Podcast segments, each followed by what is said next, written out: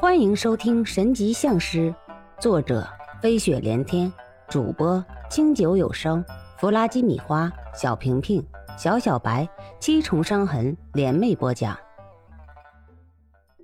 侯爷的话又让石小天为之一振。周一仙收你为徒，至少也有五六年了吧？你认为周一仙这几年都在做什么？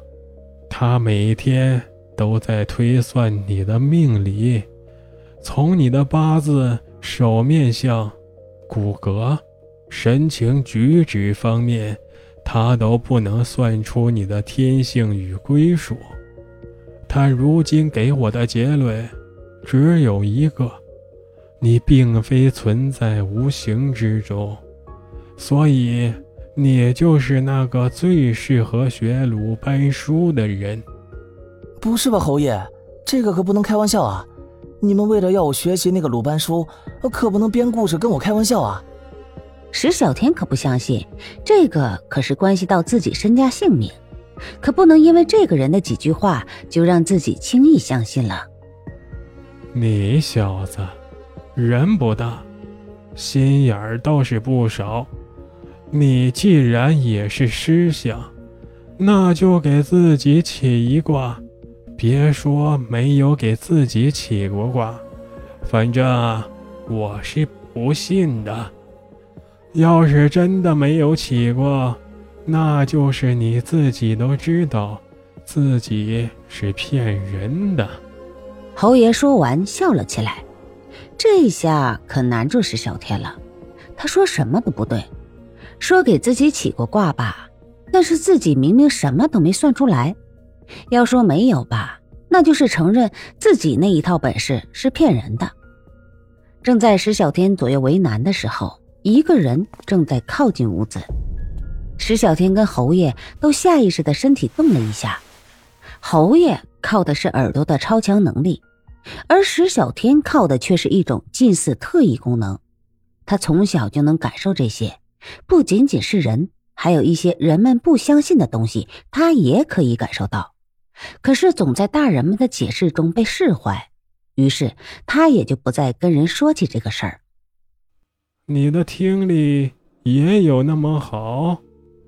侯爷可是佛爷的头，再加上没了一双眼睛，那听力何止是普通人的数倍？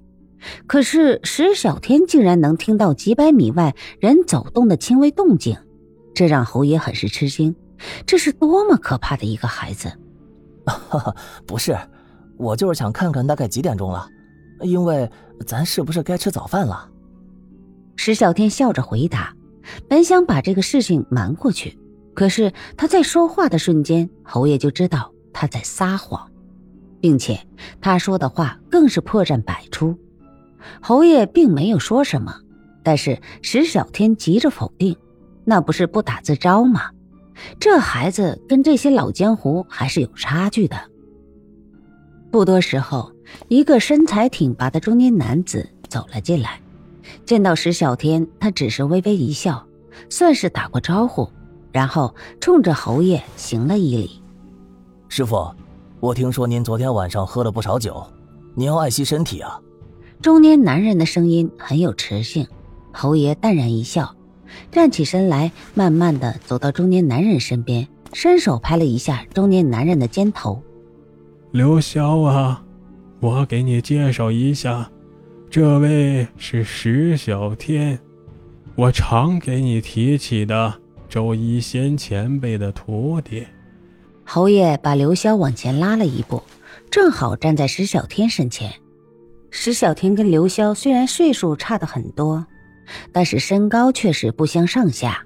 小天呐，这个是刘潇，我的二徒弟，以后你们还要多亲近呢，不能是老一辈的人没有了，大家就彼此不相识了。虽然都已经是八几年了，但是江湖上的人还是喜欢抱拳打招呼，彼此见过礼之后。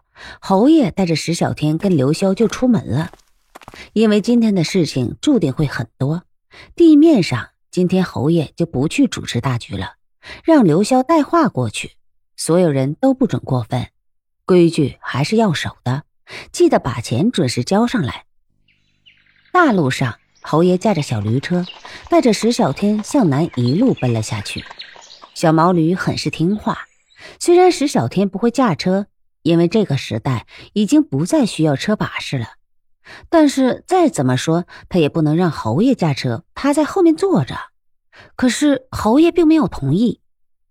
原因很简单：一是石小天不认识路，二是他也不会赶车。侯爷，咱们这是要去哪儿啊？走了半天，大家都没有说话，气氛很是沉闷。他不喜欢这种感觉，所以主动和侯爷搭讪，希望打破这种沉寂的气氛。狼口，季家。侯爷的回答很是简单明了。侯爷自然知道。石小天是在没话找话，所以一停顿，继续说道：“沧州府有四大家，南皮张、北头刘、桃源侯和狼口季。这四大家各有各的实力。这桃源侯我就不用说了，南皮张指的是张家洞张家。”辈辈都是官家，算是官宦之家。北头刘家，那是出了名的大财主。沧州府那可是说一不二的人。至于啊，这个狼口记，那是书香世家，从古到今，清末停止科举考试，他们家代代是进士。举人不断。侯爷选的路是一条小路，也许这是一条近路吧。侯爷给石小天太多不可思议，明明就是一个瞎子，却可以赶车。一路的颠簸，终于在快到中午的时候，小驴车赶到了狼口村。石小天可是周一仙的得意弟子，风水之术那是本行。他大概的看了一下这里的地貌。心里就明白了怎么一回事儿。这个地方通达有度，临水木盛，一处绝佳的风水之地。侯叔，你怎么来了？一个老实憨厚的中年人正在村头的水井打水，一抬头看到了侯爷，马上打招呼。侯爷自然也是回以热情的回答：“茂童，今天天气挺好，我来找你父亲，他今天。”在家吗？季茂东走到车前，一伸手牵住了小毛驴的缰绳，就往自家走。侯爷也不拦着，也没有客气什么，只是笑。侯叔，这个孩子是谁啊？没有见过呢。季茂同是一个老实巴交的庄稼汉，当初因为成分不好，即便考上了大学也没能上得了，所以只能在家里种田。但是这并不影响他的性格。淳朴的性格让他在村子里有很好的人缘。这个是我自家的一个孙子，带他过来玩反正不也没有事情吗？季茂同看向石小天，笑了笑，算是打招呼。几人说说笑笑往家走。那是老式的四合套房子，这足以证明以前他们家的身份。作为一种习惯。石小天在门口下车，说是想上厕所，就围着院子转了一圈。这一看，可让石小天大开眼界。这房子的风水设计如果没有变化的话，那真是绝佳的好宅子。要是再配上镇宅的重器，那两百年的运势可是可以保证的。小院里虽然已经破败，但是依旧可以看出昔日鼎盛时的影子。再往里面走，石小天看到的可就不可思议了。那是他在那些孤本残片上知道的一些东西。石小天可不想在这里纠结这个，所以石小天跟着侯爷往屋里走。其实侯爷这种人，瞎了和没瞎并没有区别。他不管是在自己家，还是来了狼口季家，都是一个样子，健步如飞。就是明眼人也不敢这样啊。石小天第一眼看到这位季家的一家之主，被他身上的一股他不能言喻的气势给镇住了。石小天只能下一个定论：这个老头很有些本事，至少自己看不透他。本集播放完毕，欢迎继续收听，点赞、评论、订阅、分享。